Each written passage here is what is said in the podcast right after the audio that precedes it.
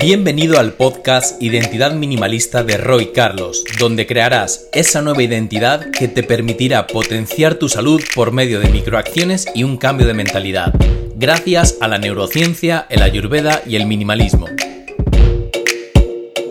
Bienvenido, bienvenida al episodio número 12 de Identidad Minimalista llamado La dilación te lleva al fracaso. Cada lunes venimos a tomarnos un café virtual para hablar de neurociencia, ayurveda y minimalismo. Soy Carlos Martín Mora y durante los siguientes 10 minutos quiero compartirte un nuevo enfoque sobre cómo funciona tu mente y cómo está programada para el fracaso. En el episodio de hoy hablaremos de la dilación, que se trata de lo contrario a la decisión. Veremos cómo la falta de decisión te lleva al fracaso, hablaremos de qué tipo de decisiones hemos de tomar para evitar fracasar y de cómo aplicar esto al ámbito de la salud. Como siempre, nuestro objetivo es que pongas en práctica lo aprendido, así que te daremos una microacción para que puedas empezar a mejorar en la toma de tus decisiones y dejes a un lado la procrastinación de las mismas. Gracias por estar un día más con nosotros acompañándonos en este maravilloso episodio. Recuerda escribirnos y compartirnos en nuestras redes sociales cada uno de tus logros para que podamos hacérselos llegar al mundo y así inspirar a otras muchas personas. Comenzamos. En el libro Piensa y hágase rico, Napoleón Hill nos cuenta el análisis de muchas personas que han sido exitosas con el dinero y cómo se determinó que este éxito estaba directamente relacionado con la toma de decisiones. Por el contrario, en un estudio con más de 25.000 personas, hombres y mujeres, se comprobó que la principal causa de su fracaso en las finanzas era provocado por la falta de decisión. La falta de decisión es conocida como la dilación este fenómeno se repite a diario en cada uno de nosotros y de esto ya hemos hablado cuando mencionamos la famosa parálisis por análisis que se trata de la no acción motivada por el análisis minucioso de cada factor que rodea a una decisión. Lo que a priori pudiera parecer algo positivo se convierte en algo contraproducente, de forma que el quedarnos en bucle dentro de ese análisis hace que nunca demos el último paso. La relación directa entre la dilación y el fracaso no solamente aplica al ámbito de las finanzas, sino que también repercute en cualquier área de tu vida y por tanto en el ámbito de la salud también. ¿Cuántas veces nos hemos planteado apuntarnos a un gimnasio y finalmente no lo hemos hecho por no tomar una decisión contundente? ¿Cuántas veces nos hemos planteado cambiar nuestra alimentación pero por no saber si lo íbamos a hacer de manera correcta hemos decidido no hacerlo? Y así podríamos mencionar muchos otros ejemplos. Procrastinar la toma de una decisión se va a convertir en nuestro peor enemigo. Esperar el momento perfecto es el principal error que todos cometemos y solo nos va a conducir al fracaso. El momento perfecto yo siempre digo que es el ahora. La mente siempre nos va a conducir al boicot y es por ello que dejar de escucharla para empezar a escuchar el corazón hará que podamos lograr nuestras metas. Existen fundamentalmente dos formas de operar.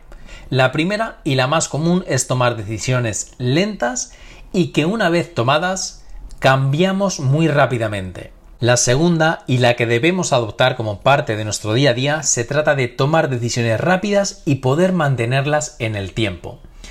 No podemos sacar una conclusión o establecer un análisis de algo si no replicamos las nuevas decisiones tomadas durante un mínimo de tiempo, y mucho menos convertir estas nuevas acciones en un hábito. Hemos mencionado en otras ocasiones cómo según la neurociencia debemos mantener y replicar una misma acción durante al menos 66 días para lograr establecer un nuevo patrón neuronal. Pasado estos 66 días, las probabilidades de que este nuevo hábito quede instaurado son sumamente mayores. Tan malo para lograr el éxito es emplear la dilación como parte de nuestro patrón de comportamiento como abandonar rápidamente las decisiones que hemos tomado. Por tanto, la mejor forma de operar es tomando decisiones rápidas y mantenerlas a lo largo del tiempo para poder mejorar, pivotar y pulir dichas decisiones hacia algo mejor.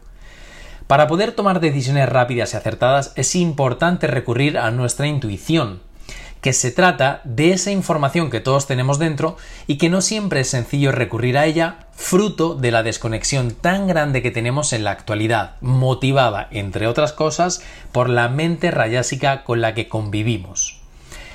Ya vimos que una mente rayásica es aquella que está distraída por los estímulos externos con el fin de satisfacer los sentidos. Cultivar un estado mental sádvico nos ayudará a calmar nuestros pensamientos y a aquietar la mente para escuchar qué necesita nuestro organismo en cada momento. Por otro lado, nuestras decisiones están altamente influenciadas por dos factores. Por un lado, los miedos y por otro, las opiniones de los demás. El miedo a lo desconocido nos genera parálisis, sin embargo, la única forma de trascender y crecer como seres humanos es hacer cosas diferentes para obtener resultados distintos. Si tus acciones actuales y la forma de tomar decisiones en tu vida hasta el momento a la hora de llevar un estilo de vida saludable te han hecho fracasar, es momento de cambiar esa forma de pensar y de actuar más lentas sean tus decisiones a la hora de instaurar cambios en tu día a día para potenciar tu salud y más rápido las abandones, más probabilidades de fracaso tendrás. Si por el contrario tomas acción desde hoy mismo, y es a lo que te invitó el día de hoy con este episodio, y mantienes esta decisión a lo largo del tiempo, el éxito estará garantizado. Recuerda la importancia de hacer un cambio progresivo y de no pretender pasar desde 0 a 100 en tan solo una semana o unos días. La constancia y la perseverancia son claves para lograr cualquier objetivo que te propongas en tu vida. Para ello has de tener voluntad. Y es aquí donde viene la mayor problemática de la mayoría de nosotros. La voluntad es un músculo que debes entrenar y que no puedes pretender reforzarlo por arte de magia. Por tanto, debes responsabilizarte y marcarte metas a corto plazo empleando microacciones que te permitan llegar a los resultados deseados haciendo que el camino sea placentero. Y esta es otra problemática.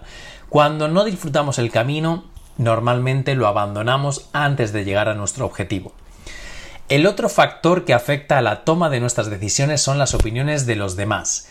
Voy a aprovechar una cita de este gran escritor Napoleón Hill y de su libro Piensa y hágase rico, encontrando la similitud con el ámbito de la salud para tratar este tema. Dice así, la gran mayoría de las personas que no logran cambiar ciertos hábitos en su vida que le hagan mejorar su salud suelen verse, por lo general, fácilmente influenciadas por las opiniones de los demás. Estas personas permiten que los periódicos y las murmuraciones de los vecinos afecten a sus ideas. Las opiniones son los bienes más baratos que existen sobre la Tierra. Todo el mundo tiene un montón de opiniones preparadas para comunicárselas a cualquiera que se muestre dispuesto a aceptarlas. Si usted se deja influir por las opiniones de los demás cuando se trata de tomar decisiones, no tendrá éxito en ningún área de su vida y mucho menos en la más importante, la salud. Con esto vamos a ir concluyendo este episodio, pero antes queremos compartirte una microacción para que puedas en este momento tomar una decisión rápida y que esta decisión la mantengas a lo largo del tiempo. Levántate durante esta semana 5 minutos antes sin importar la hora a la que habitualmente te despiertes. Realiza respiraciones lentas y profundas durante ese tiempo estando sentado en el borde de la cama para aprovechar el estado mental de alfa en el que se encuentra tu cerebro durante los primeros 5 minutos de tu día.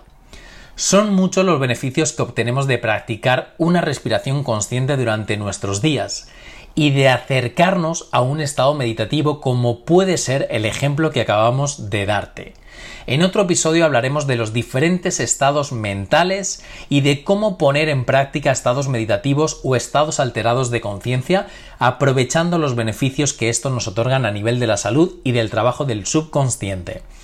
Cada día que pongas en práctica esta simple acción, que solo te demorará 5 minutos, hará que tu músculo de la voluntad se refuerce más y más y a medida que esto suceda, la voluntad te ayudará a mantener en el tiempo aquellas decisiones rápidas que tomes en tu vida. Además, cultivar la presencia en un estado mental de alfa te ayudará a conectar con tu intuición para poder tomar decisiones inmediatas, certeras y provechosas para tu vida y para tu salud. Gracias por acompañarnos un día más en nuestro episodio número 10. Recuerda dejar a un lado la dilación y empezar a poner en práctica la toma de acción para huir del fracaso y caminar hacia el éxito a la hora de integrar la salud en tu vida. Si te ha gustado este capítulo, dale a me gusta y compártelo para que tu entorno también pueda aprender y crecer cada día.